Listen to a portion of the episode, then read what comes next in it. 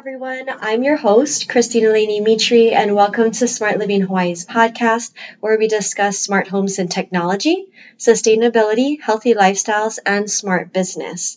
Today, we'll continue our Sustainable Leaders series and have a talk story with Mike Davis, a farmer foodscaper who will not only talk about the businesses and nonprofits he partners with to fulfill his life mission, but also to jump into permaculture, what it means, how it works, why it's such a buzzword these days, and how it can transform the way we live today. Aloha, Mike.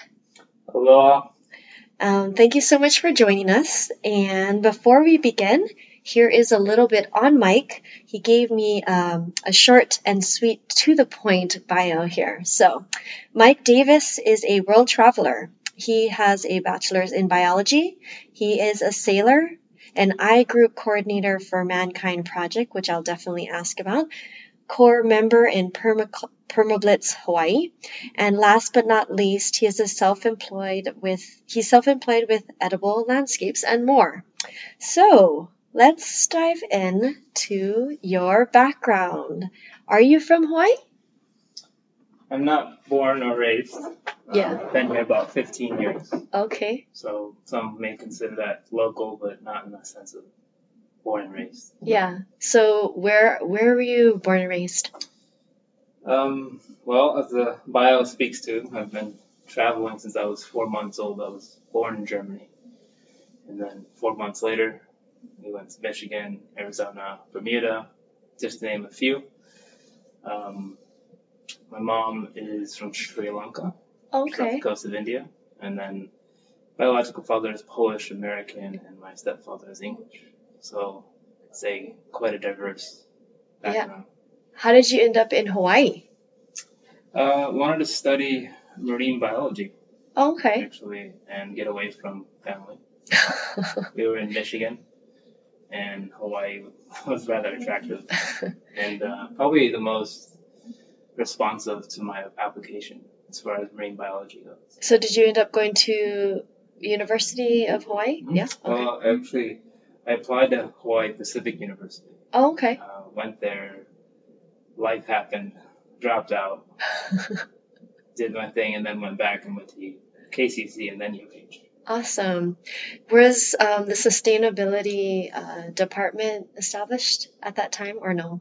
Because I know you know mm, Matt Lynch. I do. I do know Matt. Um, I don't know if the sustainability. It was back in 2005 when I started. Okay. Probably finished about 2014. Yeah. Almost a 10 year journey, but well, hey, you did it, right? Awesome. So, with with what you got into, because you're in marine biology, and now you're kind of, I mean, I wouldn't say a farmer, maybe more of like, well, you're into growing food or planting food, um, providing food through the ground and everything. So, how did you get into that? From the ocean. yeah. Uh, well, there is a, a culture here in Hawaii that's pretty land farm. I suppose ahupua'a, mm-hmm. um, Hawaiian culture terminology, the connection from land to sea that is really prevalent. And uh, I think also my mother being from Sri Lanka, um, very much rooted in harvest and growth of food, uh, just naturally. It's just what we do. Um, mm-hmm. My favorite dish actually is called pol sambol, which is a Sri Lankan spicy coconut condiment in a sense. It's a shredded, fresh shredded coconut, cayenne, onion, all these things mixed. Made it when I was a kid. Um, and I think I just really got to see a lot of rooted connections with the land and food and how it was done. Um, and then seeing it here. You know, people, the Hawaiian culture does it as well. You know, poi, pa'iai. Um, and just the, the communities that I mixed with, I was doing it, and I was doing it naturally. Um, and I think people tend to maybe see me as that person too. I think yeah. just because I have those roots, perhaps, and I just like being in the land. I like being in the dirt. Um, I also like being in the water. Uh-huh. But, so yeah, you balance. you're a sailor too. So is that how you traveled all over the place when you were young, or is that just a separate side um, hobby of yours? Uh, I am a sailor. Um, I have done a couple what's called transpacks. So I've done Okay. a trip from San Diego to Maui on a sailboat. So about a 21 day journey. Um, and then I've gone back from here to San Francisco and then here to Seattle. Um, those are the only big trips I've done, but lots of coastal sailing. My parents are also sailors. They own a boat in San Diego. I owned a boat in San Diego at one point. And uh, yeah, I, I've been sailing for at least 20 years of my life, and I have enough miles that I could apply for a captain's license, but I just haven't done it yet. Awesome. Well, you have a lot of to dos on your list. I know that. Um, but as we get diving diving in a little bit more here, um, let's let's go into. Um, we kind of talked about why and all this that you're why you're into this field that you're in, but um, maybe some of the businesses and nonprofits that you're definitely more um, working with, partnering with, that would be good. Let's start with edible landscapes and more, because that's that's your pretty much your primary Mhm. career as of right now.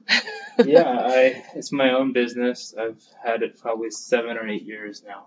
Um, it it kind of the way it the path of getting there. I I think farmers markets were a really large interest of mine, and I was working farmers markets with the uh, sea asparagus. Uh, Olakai is the business still around, and I used to help um, them do their farmers markets. I was manager, and then at some point, you know, I think I was engaging with farmers more. I was really getting uh, more and more of that culture, right? And eventually, I just wanted to be in the plants. I, I had my own garden in my house. I was renting. I literally made a food forest in the entire property. what Um, area do you live in? Well, that was that back was- then. I was in Palolo. Oh, okay. Um, currently, I'm in Aina Haina, but That's drier, huh? yeah, it's a bit dry. I was actually in, more on the outskirts of Palolo, so closer to Kaimuki, so it Oh, was okay. still Pretty similar. still kind of dry, but I'd say it was wet. But uh, I was growing sunflowers and okra and cassava and everything and anything that came my way, pretty much.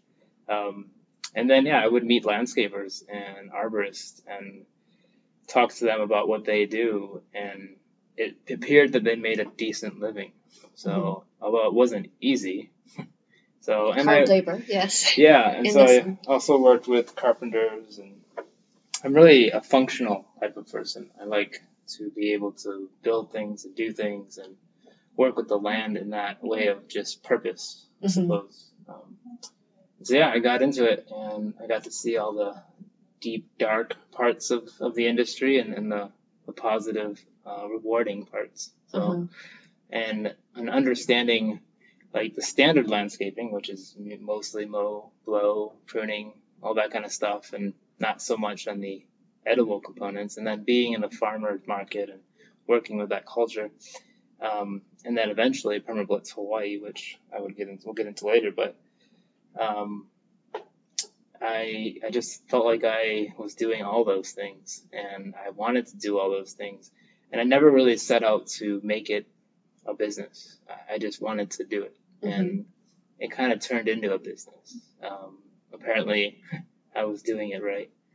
So, um, Well, I think it's an interesting time where people are moving into wanting this, right? I guess, and there's situations where you know we have COVID, and now I think has it has it changed your business because of COVID? I mean, maybe you could elaborate on that. I always like to ask now that mm-hmm. that we're in the middle of COVID, how it's affected businesses, good or bad.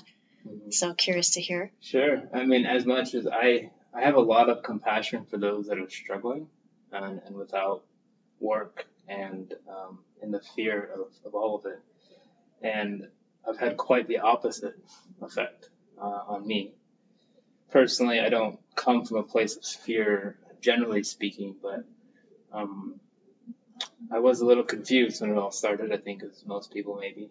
Uh, found my bearings and um, I've been saying no to people before COVID as far as work goes and as far as like how busy I am because I'm only one guy Mm-hmm. and I have been. And now I have four contractors. So I've had some expansion and I'm actually expanding more currently. So that's that would speak to how COVID has had an impact. It's it's been a positive impact. Um, I think more people are spending time at home and they're seeing their yards more, they're seeing their homes more, and they're like, oh, I wanted to get to that.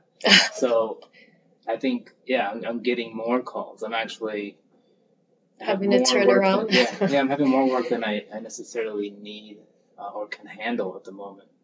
Um, and I would love to, you know, have everyone be working with their land and be connected to their land. Uh, in fact, now that we're talking about my business, I would, I'll just state I have a mission statement, Mm-hmm. and um, Let's hear I'll it. read that off for you. And it's creating a world of flourishing fauna in people's lives by connecting people to the land through education, interaction, and inspiration, and most importantly, love. Awesome. So um, that that really connects to a lot of what I do, not only on the residential, which is what primarily my work is, but also um, in other projects I work with, which I'm sure we'll get into as well. Um, which I guess I could right now, right? Yeah, sure. Let's dive into another project. What did you want to jump into Permablitz or something else? I could. Um, I'm curious. Yeah. What is what is the I group coordinator for Mankind project? I never. I was curious what that was. I didn't know. okay, we could do that. Um, that's a whole can of worms too. Um, I was just yeah, curious. we'll, we'll go in order. I can see got. oh, I don't know what. What did we You got a have? Okay. Oh, I. So, um, well, the Mankind Project is a international organization, Okay. nonprofit, that's been around for 30, 40, 36 or 7 years now. okay. Um, essentially men's groups.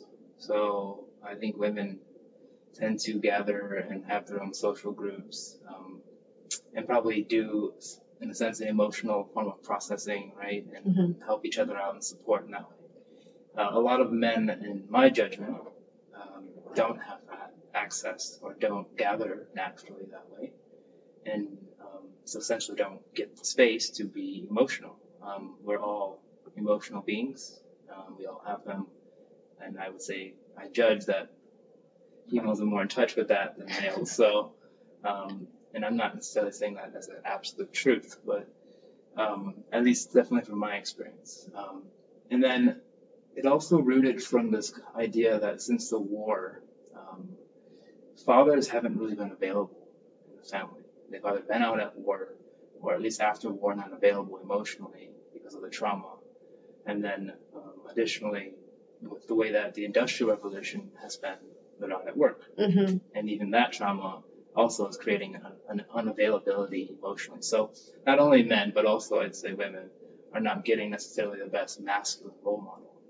Uh, or that or it's just not present enough for them to get that model. So that's where a lot of the need has come from Mhm. um, in men. And so there were a group of men back in mid 80s, maybe 83 or so. Uh, the women's movement was just about beginning around that time. And the, the, the, the phrase is, well, where's our movement? You know, so they essentially gathered and they were just the right type of men to gather to make this a success. Um, Bill Kauth is one of them, Ron Hering, and I'm forgetting the other. Is this like a national oh, yeah, organization? international International. okay. national. Yeah, they're it's a very large organization all throughout the world. Um, about sixty to eighty thousand men have gone through their weekend retreat, which is essentially a rite of passage, um, which culture also used to do. Um, What age would you say most people, I guess, enter into this rite of passage for this program? I'm um, just curious. it sounds really interesting. This program, in regards to the way our world is constructed now, it's eighteen and over. Oh, okay. Um, there are programs for boys, teenage boys. Uh, here specifically, there's one called Boys to Men, Hawaii, and they work with we work with youth from probably the age of mid-teen, so maybe well maybe like 13 to 18, maybe even a little younger. Um, and that's been around for about four or five years. So that that rooted and, and, sprung from the men who did the men's work, who were like, "Oh, I didn't have this when I was that age. Well, why don't I provide it for those kids, especially at risk youth who may have issues in family or don't even have a father?" Um, and I would say it even goes for those who do have fathers, because maybe those fathers aren't necessarily able to provide what, what they're they need. needing. Yeah. yeah, what they're needing in that way too. Um, so yeah, that's that's essentially the gist of the organizations, and I got involved probably 20, yeah, about 2014. Um, and I group is interactive group or integrating, uh, sorry, integrating group. Uh, and it's it, the intention of it was to have this group after the weekend retreats they have to integrate what happened in the weekend because generally the weekend is a, a breakthrough of some core wound or emotional thing that I haven't processed as a man or that's been sitting with me or et cetera, et cetera. Personal development is another yeah. way to look at this um, as well. And it, it's also focused around shadow work, shadow hunting. Um, Carl Jung psychology is a big proponent of it as well. Um, and so, yeah, we, I was involved then. I went to my weekend and then I've just been involved since. I guess it's almost just getting close to 10 years now, but maybe I guess about seven years, right? So. Do you um, bring your kind of work into groups that you help? Do you do you work with the Boys to Men group here? I have. I haven't recently. Uh, okay. Particularly with COVID, it went all virtual. I, I would imagine, huh? I I had uh, three other virtual groups with the men's group, so I, I didn't have the capacity to do all that. So I, I just drew my boundary. And that's yeah. that's part of my work. Mm-hmm. So is, is over committing and spreading myself too thin. But um, it's been a blessing. Um, just a, it's a place to develop the masculine energy that I so desire and need. And what does it mean to be a man? Mm-hmm. is really what it comes down to at the end of the day. And a lot of men who come to these groups are generally with that theme. Mm-hmm. Um, and it, it's a place for us to emote and, and speak to issues that are going on in my life and how do I navigate that, you know, mm-hmm. and, to get other men's perspective. And we kind of all reflect with each other and are, are supporting each other in that way to provide uh, internal introspection to be a better person at the end of the day. Yeah, and then you can fulfill your life mission totally. on a real on a real level. That's awesome. I did my mission with that. Actually, my mission in life came from working with that group. Really? To at least to identify it fully. Yeah. Yeah, I would imagine because it gives you time to break down a whole bunch to really figure out what it is or why you're here. totally. Um, so the I group coordinator um, part is uh, just a leadership position that I was kind of already doing. So they just said, "Hey, here's the title." Um, so essentially, a starting groups and supporting men um, and in a way, I'm kind of the gatekeeper for um, Hawaii's I groups. And so men who want to get involved can reach out to me. Um, it's really good work, and it's had impact in all parts of my life, even the business, my relationship, um, and the way that I interact in the world. So I, I'm really passionate about it, and it's all voluntary. Um, so. Well, I there's a lot of need here. Um, as we know, there's so much going on with all of these, um, especially now with all this stuff going on. That's you know yeah. the place that HPD is having to tackle every day. Um. yeah, there's actually men's in the men's groups have worked with jail um, inmates as well, and it's been proven to be a successful process to help inmates get through what they need to. Yeah, it's pretty awesome.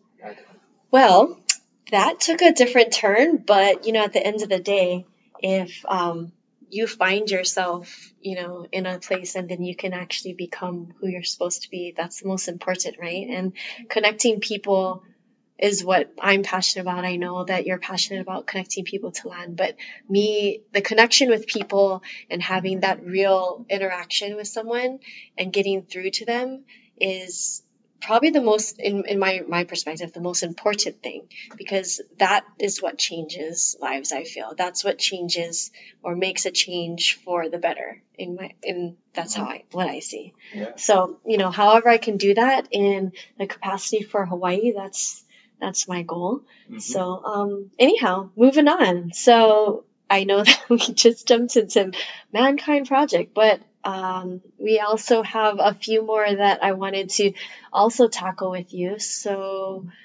what's on the docket next? Permablitz, Yeah. Kaka'ako Community Garden, or Those are both connected. I can I can go in that order. Um, Permablitz Hawaii, um, founded by Matthew Lynch and Hunter Hevlin and a few others uh, in the community, and I got involved probably about maybe three years into them kind of already doing it. Uh, it's been around for 14 years. really? Okay. Yeah, it's a network. Um, I could probably pull up that mission statement somewhere too, but essentially it's food security, uh, one house at a time, and doing it through a grassroots network and, and grassroots method. Um, so people like Matt and Hunter, um, somebody like Paul Isaac, um, myself, you know, we, we get our community together. We pull our pool our resources: landscaper, farmer, um, networker, you know, house guy, whoever. We all pull our resources together and get the soil, get things, do an assessment of somebody's property, um, and permaculturally kind of landscape the whole area. Um, and perma blitz, and perma is like kind of permanent, sort of the, the root of that word, and then blitz is the German word for action. And this actually rooted from Australia originally, um, and it took off in Australia, and then it, this model went worldwide and global. Um, so yeah, essentially, um, Matt took that with Hunter, and they made something happen. So um, it's So, been is it something that you guys? Is this a nonprofit and you volunteer your time to do certain projects, or how does it work? So it's, it's truly a network. Um, there's no formality in the organization of it yet. Um, and it's uh, we connect with our friends. We have Facebook, we have network and social media, um, and we do an assessment of the property. We call on whoever. 30 to 40 people come out one day, and we do it. We, we literally transform their yard to a permaculture based um, landscape. And how do you choose who you're doing this for? Well, originally, I think it was just friends and, you know, oh, I know this person, I know that person. Ideally, land uh, homeowners were the priority. Sometimes it would be renters. Um, and then eventually it became schools and then uh, larger areas. I think we, they tried to do a food forest and a park the city, but it didn't pan out, unfortunately. Because why? I don't recall the exact reason. It was probably about 10 years ago. But, um, I would love to see that happen. yeah, I- yeah, I think I would too, and, and you know, I think that there's there's definitely different programs and other organizations working on that kind of thing too. Mhm. Um, but yeah, essentially it it went off, it took off, and the idea is it was based off of sweat equity. So if you did like say three of these that we go to people's houses and stuff, then you get the opportunity to have your house looked at. And that was all fine and dandy and really nice to, as an idea, but ultimately it didn't quite um, pan out in the long run as far as the organizational structure, just because you know over time we went from having like three people who wanted their permablitz their yards, um, and then maybe three years later we have 30 Yeah. and there's only five of us so and, and we all work a job and like we don't get paid for that that's Yeah. all voluntary yeah. so no offense to the idea and the concept but it's like we got to make money so that that's what it came down to and so the model itself had a some you know some working and tweaking and then just before the, the kind of the founders handed it off to essentially myself and a couple others um, one being alan fanning who's of holistic designs and then drew wilkinson of growing together. Those are their businesses landscaper and um, farmer and, and then alan's a carpenter. Specifically he also does some lands- edible landscaping and farming work but that was the original like handoff and in that handoff Matt made a connection with Surfrider. And at that time, it was with Raf Bergstrom, who just mentioned him because he, he's a force to be reckoned with. And he was the, the leading leader of Surfrider Foundation here in Oahu. Um, and he got a program together, Ocean Friendly Gardens. Um, cause I think they wanted more of a, of a connection with the land and try to like get all areas. I think they were focused on beaches, but um, they have like a restaurant program. They have uh, Oh yeah, all kinds of different. we we did a podcast with them too. So Oh, good. So we started with him, and then we did what we called Surf Blitz. So it wasn't Perma Blitz anymore, but it was Surf Blitz, and so there was a little bit more, you know, funding involved. So, and that helped increase the quality of the project, as well as more social media with their network. Um, and yeah, it kind of eased, I think, some of that pressure off of what we had to deal with, not having a formal structure, I would say. And uh, it went well for a while, and then eventually Raph, being who he is, got a connection through Kaka'ako, and um, yeah, we have the Kaka'ako Ocean Friendly Garden, which Mhm. is about a 10,000 square lot in pretty much the middle of Kaka'ako, across from the UH Medical Building near Reuse, Hawaii. close by Salt. Yeah. Yeah, it's close by Salt. Um, that was that got that connection. We worked with the the owners and we had funding through Surfrider, um, and then it's been about three and a half years, and we're almost done with installation. Yeah, and that's how we got connected because um, I'm with the Eco Rotary of Kaka'ako in that area as well, and um, we we knew about it. We you know we definitely have some similar friendships with other nonprofits and organizations all in this kind of community, and so we I think had volunteered a few times with um, some of the projects that you guys have ongoing just to upkeep the garden and maybe you can talk about some of the the things that are planted there and how it services the community Yeah, um, there's three zones to this garden. Um, first zone, most Ewa of the garden, is the agroforest. So it's essentially a permaculture food forest. Um, and then that area, there's breadfruit growing, there's banana, there's a handful of natives, there's a butterfly garden in the corner. Yeah our kids helped with that one yeah, it was great, and uh, it's it's coming along. Um, and then we have probably th- three other smaller trees around. One being Pu'ui kind of kind of, um, and was it Suriname cherry. Um, and they've been growing for about most of them have been growing for three years. Now the red fruit is just starting to fruit. oh is it. Awesome And then uh, second zone is a memorial garden. Um, and Surfrider Foundation um, ended up getting fundraising through a family that uh, lost their daughter to a plane crash. Uh, I think it was about a year or so before we did the garden. And um, she was a very known member of our community, very supportive architect, Heather Riley. And so there's a memorial garden for her, mural area, and it's also a hangout zone. The plan is to have workshops there and education. awesome So, and then the third zone is going to be more like a kind of nursery and composting.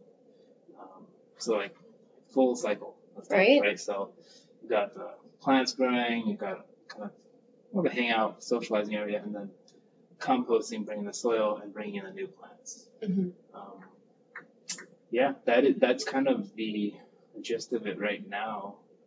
Um, we're working on that third zone right now, and hopefully be done by the end of this year, if not the beginning of next year. Um, are you always looking for volunteers totally. Um, the best way that the best route to go is through Surfrider Oahu uh, and their network. Permablitz Hawaii is still very much a network and not a nonprofit, although we are working towards becoming a nonprofit. okay So okay we do have a, a board right now. We're meeting every three months, and um, now it's just a matter of getting the paperwork together and uh, start looking for funding. So, um, but yeah, in the meantime, we yeah we've been working with Surfrider Oahu. Um, we have a lot of different areas that we've worked in over the years. We've worked with schools, like I was saying earlier. Uh, we've worked with other um, sponsors like Goyaki, uh, Rotary. Um, I'm trying to think if there's anything else I can think of off the top of my head. But Puhaloa, Puhala, Puhala, I think um, Kaneohe was an elementary we worked with Okay. once, and we worked with some of the schools in Kailua in the past. And like they come to the garden to help out, is that what you mean? Or you Um, go actu- to them and Actually, yeah, educate? we've gone to them and we've done stuff on their schools, and we've had schools come to us at the Kaka'ako Garden. So Cool. it's really like you were saying, connecting. Like there's lots of little connections. Um, oh, one other thing we've done is farms. We've worked with farms too Okay. helped them mostly in bringing people because they already kind of know what they want and, and how they're going to get it and how they're going to get there. Uh, we've worked with Paul Isaac, who may know of this name, and then Daniel Anthony, who does Mana Ai. Um, Yeah, we just um, did a podcast with him, and he's actually coming to our Eco Rotary this um, this first Tuesday coming up in July. So Hmm. he's he's a he's character. a force to be reckoned um, let's see. For the for the garden, I did want to explain because I think the tie with Surfrider, Uh-huh. um, and it's an ocean friendly restaurant. I mean restaurant. It's an ocean friendly um, Garden. garden. Maybe you could explain that a little bit more, like with the runoff and stuff, because I think that that people don't see that side of Mm. it, and us being in a city with concrete everywhere, I don't know. It's really it's really good to mention. Yeah, you're kind of already explaining it. Essentially, it's um, the all of our roads, all of the concrete, like the water that comes from the rain, just runs straight into the ocean and brings pollutants and uh, what also masses of nutrients for algae and microorganisms that end up blooming and then can create a toxic environment in the ocean and then kill certain things off. That um, can create an imbalance in our ecosystem, especially with coral um, and the fish in that area uh, and the people. So, um, in in mitigating that, one way of doing that is through plants. Plants hold water. Plants hold in soil, um, and so that any most of that water and whatever nutrients would be less likely to go into that system so easily. So Mhm. if this plot was empty the way it used to be, then that water would just just run right into the drains and it would continue to add to that. So everywhere we do a garden, anywhere in the island, it's always helping to mitigate that process. And some of our um, work days also would include catchment systems, and catchments is another way of mitigating and slowing down water runoff. So one one of the biggest, or I guess a couple of the biggest things in Hawaii that I think people need to be aware of when gardening and um, whatnot is water retention and soil retention. Um, those are the two things that just run off into the ocean so and you're easily. completely unaware, like of Yeah. how much damage it causes. So. Right. Yeah. I mean, landslide is the most extreme, right? To, you know, in that sense but it is it's happening over time, and, and some people wonder like, oh, why are my plants not doing well? And you can see like exposure of most of the roots.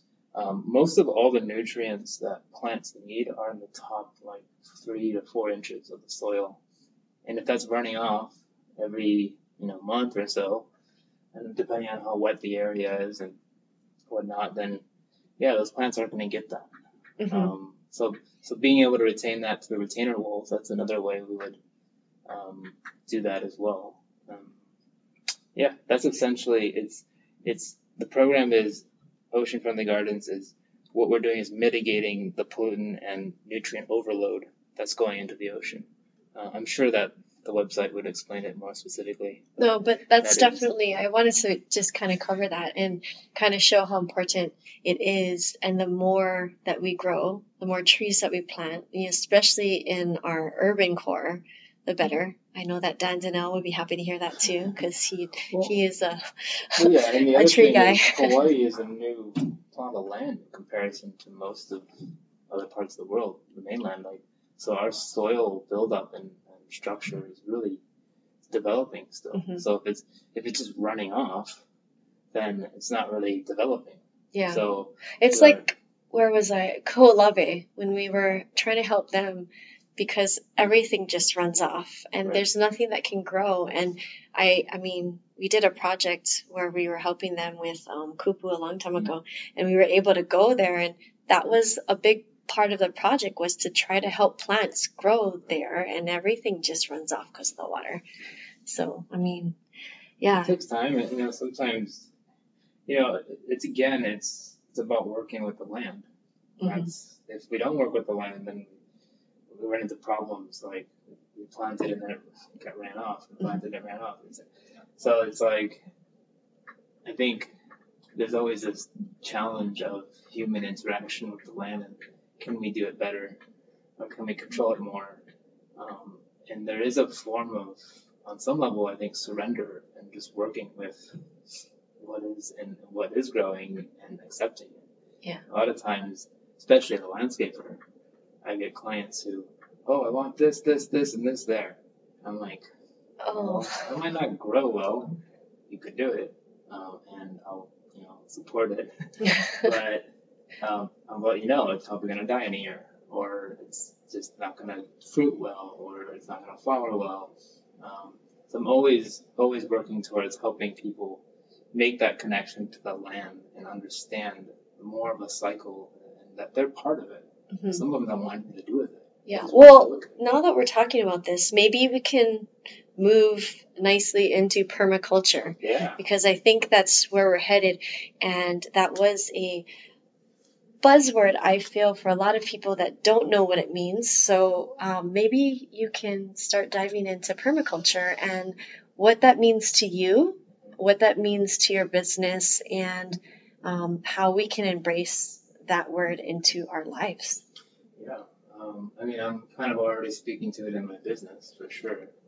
Um, for me, permaculture is really the wisdom of our elders and the wisdom they hold around plants and the systems at play and how uh, we haven't always been in control or able to move things as we do now uh, with the machinery and technology we have.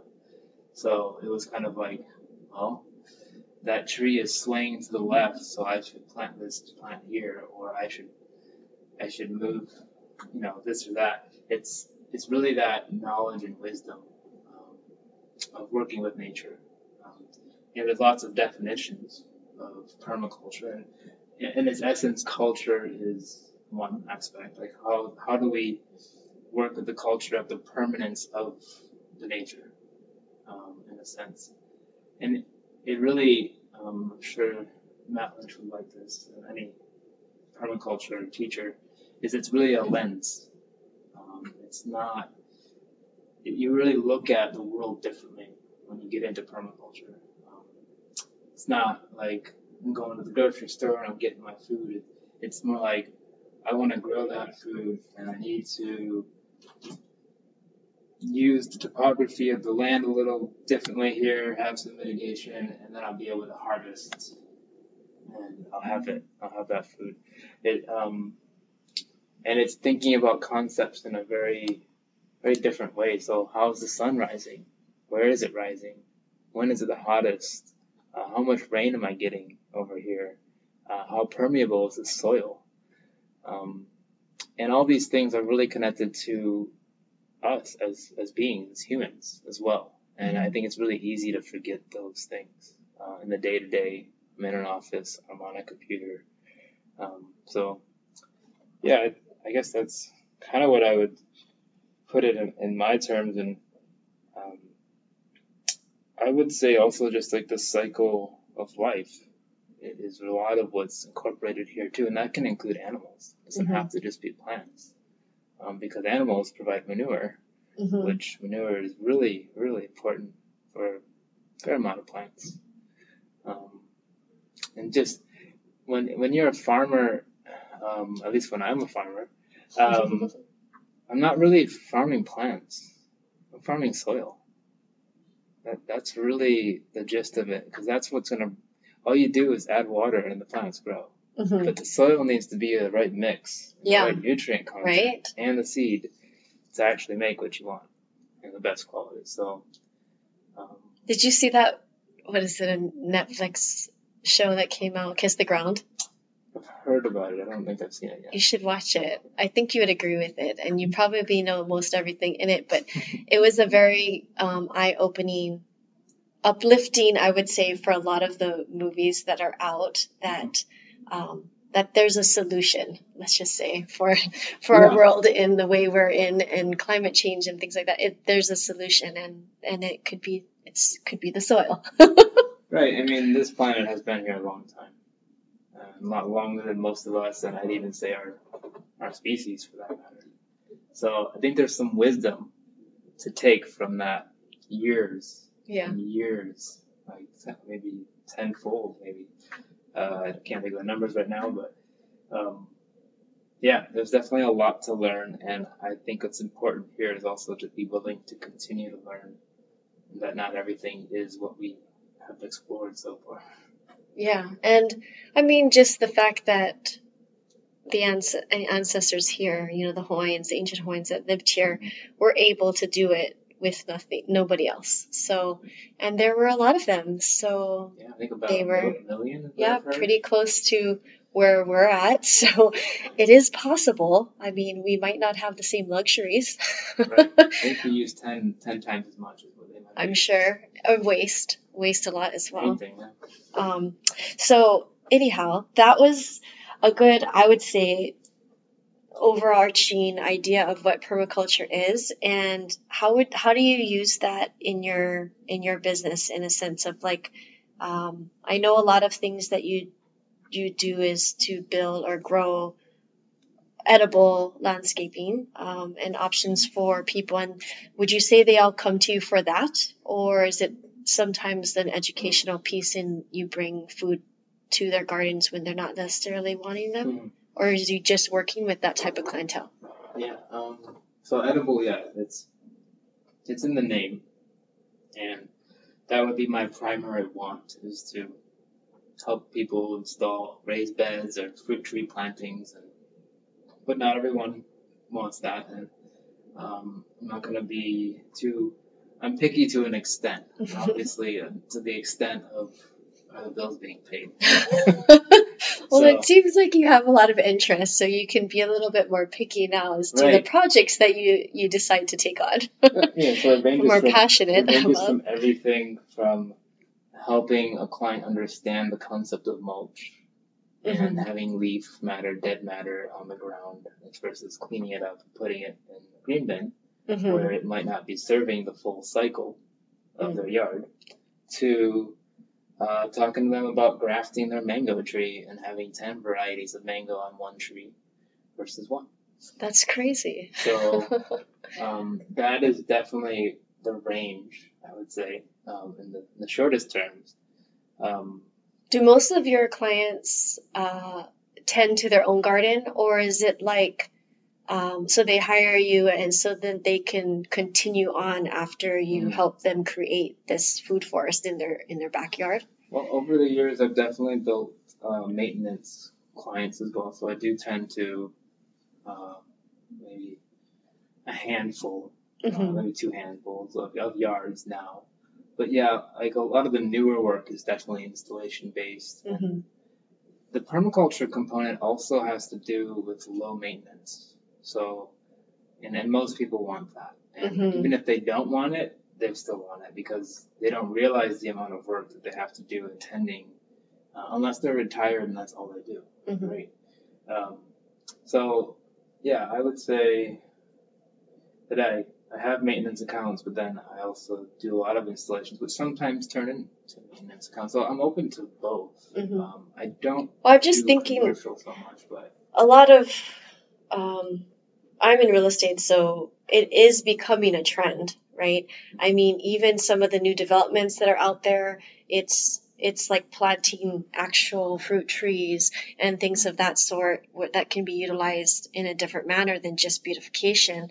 Um, and you know, there's developers out there that are, you know, making separate areas that are more community gardens, whether we're looking at condos that have bed gardens, you know, whether we're looking at, you know, homes and then they have like a separate area where you can, you know, grow some, some things or whatnot. Um, they're definitely it's a trending thing and it's something that people want to do. I could also see, um, you know, condos that don't necessarily have anything right now and they're like our condo. I know i keep probably reiterating mm-hmm. this in when i'm talking on different podcasts but we have like a lot of land so, you know surprisingly for the area that we're in. And you know there's a lot of mature trees there's a lot of green grass and there's three or four landscapers that are just you know tending to all this. But it's interesting because there are some random like I don't know, coffee trees that are somewhere and then somebody's planted a pomegranate and then just randomly throughout places on this and i'm just thinking well there should be more of this. I mean if we're already paying somebody to do this work why not have one of them be a farmer that knows how to tend to it i guess? I don't know. It would be a very interesting you know business concept you know if communities started um, implementing it in versus just beautification. So, well, I mean, I would respond to that in a, in a couple ways. There's a couple points that came up in my head, but one, you know, is aesthetic. Uh, it's a really touchy subject for a lot of homeowners, maybe condo owners that you might know. Um, and so they, what's perceived as what looks good and what doesn't look good. Generally, when people grow food, it doesn't look. That that's generally how I've come to know. Um, but it can. It, it can. can. Totally it, yes, it can. It's just a matter of knowing. And most of those landscapers, like they'll know. Like, especially, I'm not trying to be segregative in any way, but Filipino guys, they know. They just totally know. That's probably why you see the coffee or you see something. They're, they're letting it grow because they know that they want to harvest some of that. You know, and and most likely the pomelos or other maybe like bitter bitter melons and stuff like that. But um, yeah, I, I think it's it's really a conceptual thing that people want to see flowers and it also has to do with they don't want to have to maintain or put the extra effort into what's needed for edibles. Some edibles need more. Uh, if you want food, you have to put more in the soil. You have to tend to it in a different way that mm-hmm. can sometimes cost a little more too. Uh, whereas a lot of ornamentals are really drought resistant, really resistant to most pests, and so it's not going to really become much of an issue. Um, that's essentially where I would say that that roots from, and doesn't mean we can't change it.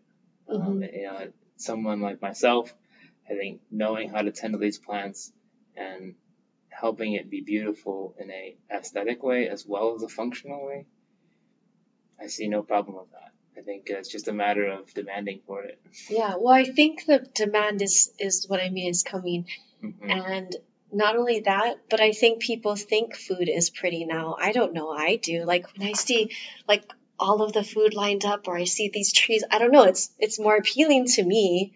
Um, but you also do need to have the the flowers that are around that are blooming with the with the bees and the pollinating and all that. So I could understand that it could be a combination. so, and so part of that, what comes up for me too, is you know when it comes to those ornamental landscapes, um, non-edible is people spraying, right? So that's and that's like the standard way of doing things. Uh, and do you want that in your food? Oh no. Yeah. So being so, sustainable. I mean, we did a podcast with Malama Aina, and like their landscaping and everything they do is sustainable um, in the sense that they're not you know putting chemicals and everything too. So yeah that is i don't know if, if it costs more or not less i don't know or more tending to um, and weeding. I'm not, not too sure. I'm not much of one to do that but you know weeding i i don't spray and I, if somebody asked me to, I, I just would say pretty much no. uh, for one, I don't want exposure myself. Mm-hmm. Um, and then two, it's just not good for the land. Um, or the food that you're eating. especially, if it's, especially if it's edible yeah. stuff around there. Mm-hmm. Um, but, you know, I, if, if they want to do that to their yard, that's, that's, that's what they do. Everyone's got to learn somehow. Um, there's actually someone you may know, uh, Zach Bush. Uh, he's an MD, and maybe consider him in your podcast. He's, he's actually been pretty popular since COVID. Uh, he's an MD gastroenterologist, um, speaks to the whole system on a permaculture level, coming from a doctor's perspective as well, um, and how glyphosate has there's some studies showing its effects on people, and he's doing his own research. Um, and he's, he's super compassionate, think, loving guy who has a lot to offer and a really nice perspective. So. Well, you can introduce me, and maybe we could have him on sometime soon. I don't know him personally. I know of him. Uh, he has, I believe, he has a business here in, in the mainland. So. All right. You'd probably, I'm sure if you, I could try and connect you, go from there. That'd be cool. Yeah, he's he's been really helpful. I think during this time in understanding another perspective on what's been happening in the world. Um, everything from viruses traveling through the atmosphere and being found in the Arctic at the same time they're found here, to just the concept that you know landscapers might actually know a little more about health and food than we think they do. so all right. Well, I know we're coming on the hour, and I um, was there anything else that you wanted to just throw in there um, to to tell, talk to everybody about besides just how they can get a hold of you if they want to? Uh, well, I really appreciate um, your passion in, in this, Christina, and uh, allowing me to share my heart. Um, being of men's groups and of working with the land, you could probably tell that I like to share my heart. I can and tell. And I did not know that about you. This is actually the first time we're meeting in person. This so. is true, yeah. So. It seems like I've met you, but I haven't because we met during COVID. So. well, I've been here 15 years. I'm around. Obviously, a little bit of everyone somewhere in Hawaii, right? Um, yeah, I, I don't know that there's anything specific other than um, I would just say just notice the ground you're walking on and, and notice the connections and how you've come to be here in this world now and perhaps how would you like to leave it when it comes to that end and be aware that there are more things than may be perceived. That's true. Definitely true.